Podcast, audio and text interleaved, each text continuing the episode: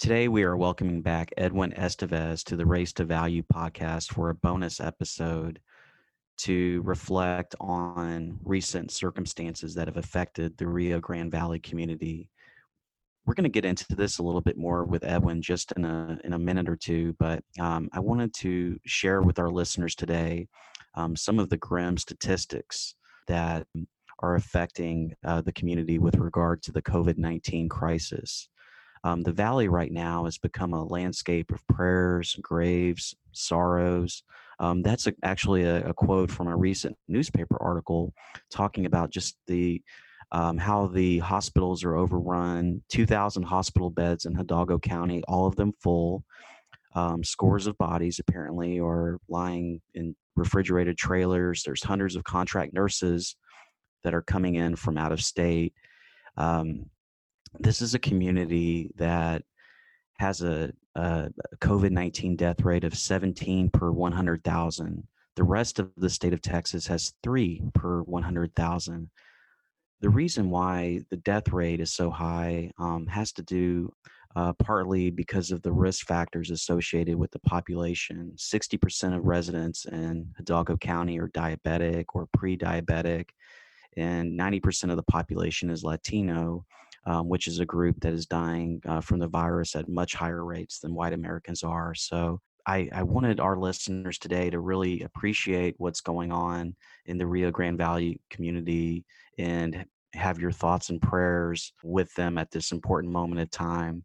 You know, I think about the power of attitude and how our lives are not determined by what happens to us, but by how we react to what happens. Not with what life brings us, but by the attitude we bring to life. And I think a positive attitude, as demonstrated by Edwin Estevez and his leadership, can be a spark to create resiliency in the Rio Grande Valley community. Daniel, can you share with us uh, and our listeners, before we hand it over to Edwin, what some of your thoughts are and, and how we can use our platform to help support um, Edwin and his community?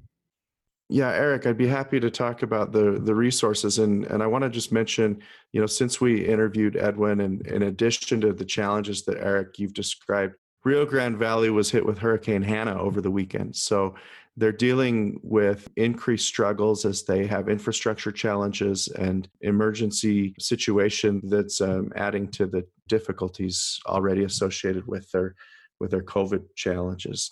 So we wanted to highlight a couple resources that uh, and and places that we, as you know, healthcare industry, friends of Edwin, and professionals, we can support Edwin and his community in their time of need. Uh, there's the Red Cross that needs volunteers. The Salvation Army is um, providing shelter and food, and then there's the Rio Grande Valley Food Bank. And Edwin will list some others as well. But um, go to those sources and and reach out to Edwin. He offers his email address. And so reach out to him and, and offer your help. We definitely are positioned well to be able to help a community that needs our help right now. So we're really glad to have Edwin back with us today. We we hope you, our listeners, can gain a better understanding of the challenges that they're facing and appreciate the power of positive leadership. And most importantly, be thoughtful about how you can help. Today is July thirty-first, and we welcome back Edwin Estevez to the Race to Value podcast with some timely updates about what's going on in, in the Rio Grande Valley community. Welcome back, Edwin, to our podcast. Sorry it has to be under um, a somber note today.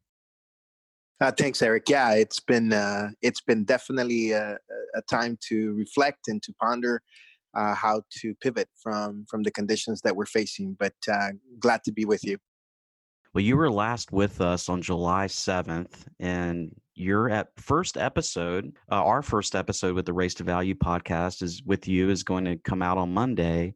But in the few weeks since we last spoke, a lot has happened in the Rio Grande Valley community. Um, just as a reminder to our listeners, the Rio Grande Valley is on the southernmost tip of Texas along the U S Mexico border. And uh, about a third of families live in poverty. Nearly half of the residents have no health insurance, and obesity, diabetes, and heart disease are pretty widespread. And we went into that a little bit in our uh, initial interview. Since we last spoke with Edwin, th- the headlines have been pretty, pretty startling, um, what we're seeing. The New York Times says that coronavirus cases are in the Rio Grande Valley are a straight up trajectory. The L A Times, citing specifically the situation there in the community, says that we're in hell right now, which is a quote I think that was given by the judge of Hidalgo County. And uh, C N N even says that there's a tsunami of patients. You know, today, Edwin, we wanted you to give us some insight about what's going on in the community. Our our, our listeners are are here to to help, and we wanted to use our platform in any way to to be able to tell your story and and hopefully get the help that could be used in the community to to benefit those that are um, dealing not only with the coronavirus, but then you, last weekend you had a hurricane, and you know the hurricane, as I understand, you had it was a category one. You had about fifteen inches of rain, and it's just a compounding uh, variable to have to deal with. So can you give us a little bit of perspective on, you know, how the community is coming together and being resilient, and how the healthcare community is supporting patients that are dealing with displacement from the hurricane as well as the um, coronavirus? Yeah, thanks, Eric. Uh, absolutely. I think the phrase, when it rains, it pours, it really uh, came to life uh, to us last weekend as we manage quite a bit of, of an uptick on cases and, and obviously the lagging indicator of deaths. As as we sit here today, uh, we've become uh, kind of a little bit of the epicenter here in Texas. About ten percent of all deaths are coming from Hidalgo County. ninety-five percent of I C U activity is is uh, taking over, if you will, uh, the I C Us, and, and so pretty full. Obviously, our offices and offices across the valley are incredibly busy trying to engage patients through telemedicine. Significant amount of testing has also taken place uh, over the last several weeks, as we have seen several days of a thousand plus cases positive.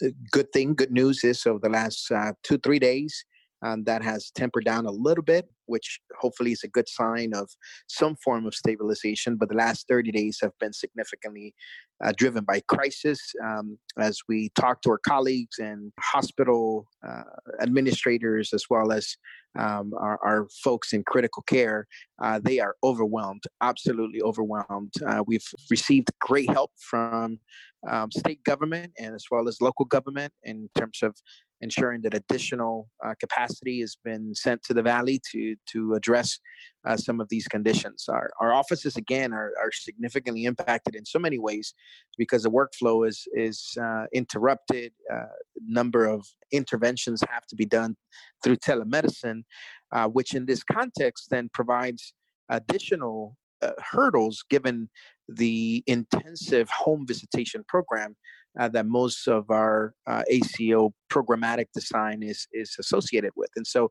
that gets interrupted quite a bit. Uh, we've intensified chronic care management. We've intensified some of the other services associated with that just to make sure uh, that our patients are getting. We've got a partnership out with the food bank to ensure that, that those who have food insecurity issues are, are attended to during this particular time. And as you mentioned, uh, just this past weekend, uh, we get hit pretty hard Uh, with a hurricane uh, that then ultimately created other challenges in communities like this, and obviously in geography and topography like the one that we're in. Uh, drainage is a big problem, and so uh, flooding across the valley was very prevalent during the past forty-eight to seventy-two hours. A number of damages to property as a result of the wind also came in, and so now that interrupts also health in so many different ways, given some of the, the accumulated side effects, if you will, of, of flooding and, and everything else that comes with it. And so we have been overwhelmed, to say the least. Uh, and obviously, if I were to express to you and to the audience uh, kind of what it feels like is, is exactly that one little drop on a full glass of water that just literally kind of overruns The, the glass. Uh, we have been uh, quite exhausted uh, for these last thirty to forty-five days. Edwin, you know, reading the news immediately after the hurricane, we, we see that you had a, a number of emergency shelters that were opened, and I think nine or ten of those, and they reached capacity really quickly. Can you give us an update on what's happening with the people who've been displaced and how you're accessing them and, and managing their care needs? Uh, yeah, I, I, I was, you mentioned, uh, Dan, that the shelters got to capacity rather quickly, and that created then an overflow uh, need. A, a couple of uh, the local agencies like uh, Salvation Army and some of the other folks um, have uh, addressed some of those needs by expanding some of the uh, shelters. Uh, churches have, uh, places of worship have also uh, come together and been able to expand some of that.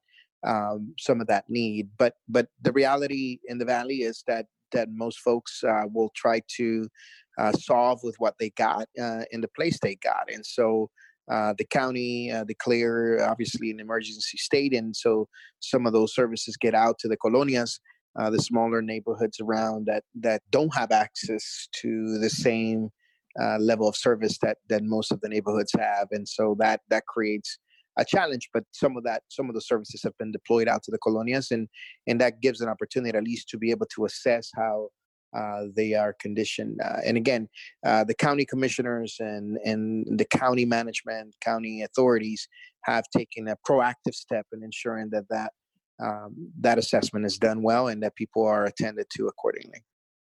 Edwin, can you give our listeners a sense of how the community is pulling together through this? Is there a sense of solidarity and and uh, everyone uniting and coming together to help solve the problems of today? You know, uh, thanks, Eric, for that question. This the Valley is an amazing community. It's a community driven by a sense of solidarity, a sense of of being together, a sense of pulling one another towards towards progress, if you will. But the spirit of the community is well put together. And so people raise raise their heads and, and ultimately their spirits are up. Um, there's a lot of interdependency that exists. Uh, and therefore, that creates uh, an opportunity for people to help one another. Uh, the agencies that are uh, locally based, they activate their services immediately uh, and they reach out. You can see quite a bit of activity on The, the news media trying to ensure that people are getting the right level of source resources. There are some structural things and some systemic things um, that are still present and that need to be addressed eventually. And obviously, uh, when the accumulation of negative waves ultimately uh, impact you, and they impact you very sequentially and prominently as we've had over the last thirty to forty-five days, again, when it rains, it pours. And so therefore, uh, we need to continue to pay attention to those, uh, access to the resources, some of these social influencers that still affect folks, transportation, housing. Obviously, drainage is a big issue, just as simple as drainage, where the accumulation of, of bad infrastructure has now created additional problems over the course of time. So um, our community is strong. Our community is fortified by each other's desires and wishes. Uh, and we're, we we look forward to to continue fighting.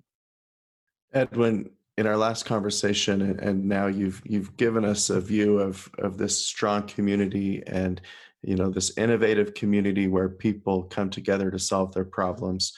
We're really rooting for you and wish you all the best. And on that note, want to be able to help as much as we can. And so, again, to Eric's comment earlier, we felt it was important to be able to. to put a spotlight on your current situation there and ask our listeners to be able to step up and help. So there are a few ways that we can do that. Um, I'm aware of the food bank that you mentioned. If our listeners go to food bank r g v dot com, they can make donations that stay in the area and go to help the residents there. Uh, you mentioned the Salvation Army. Uh, I know the Red Cross is also willing to take volunteers. Are there any other sources, or or where would you point people to be able to help? And and speaking of which, we have a lot of healthcare professionals, and you know, is there a need for for additional healthcare professionals to make their way to Texas and and help you guys out through this? Yeah, thanks, uh, uh, Dan. I, I think that those three are definitely the leads uh, in the community right now that are, uh, from a volunteer standpoint, uh, that are kind of uh, leading the charge there on the healthcare side. Um, a, a strong partnership with South Texas Health System at uh, Universal Health Services uh, is also taking play uh, as they have brought additional nurses. Uh, obviously, all the hospital systems in the area have done uh, pretty similar activity. Um, if if the people you know, listening to this are motivated by wanting to help, uh, what I will do is just uh, provide my information and and reach out to me directly if if necessary, uh, so that we can assess more or less where that help actually is most needed. Over the course of the next week or two, there'll be some conversations assessing uh, where the interventions have gone and what's still missing and where the gaps, community need gaps, are still existing, so that we can deploy the services um, accordingly. But for sure, those three, and obviously R G V A C O, Uh, would be a, a definitely, and some of the other partners around R G V A C O, like uh, Prominence Health Plan, uh, Rio Grande Valley Health Alliance, South Texas Clinical Partners A C O. Um, we have come together to actually uh, build opportunities to be able to provide the services necessary. We've done mass drives, we've done uh, food distribution, um, and uh, we even were able to engage into a testing site. Uh, so those kinds of things are taking place. Um, so definitely uh, reach out to me if necessary, and I'll be able to redirect some of those uh, some of those uh, services accordingly. Edwin, do you want people connecting on LinkedIn? Do you want to share your email, a phone number? Yeah, that'd be great. Absolutely. Yeah. If if um, you want to reach out to me, please do so um, by reaching me at uh, E Estevez, and that's E S as in Sam, T Tom, E V Victor E Z Zebra at R G V A C O L L C dot com. Uh, and uh, that will give you a chance to connect there, and, and I'll definitely provide you with, with uh, uh, information where you can actually contribute um, your donations or your help or even your prayers as, as we continue to go through what we're going through. Thank you, Edwin, for joining us today and telling your story, and your leadership in the community will definitely be a key component to help pulling everything together that's needed to support patients during this uh, important time. Thank you guys very much, and uh, we look forward to, to better days ahead. Absolutely. Hang in there. Good luck, and God bless you. Thank you much. Thank you much.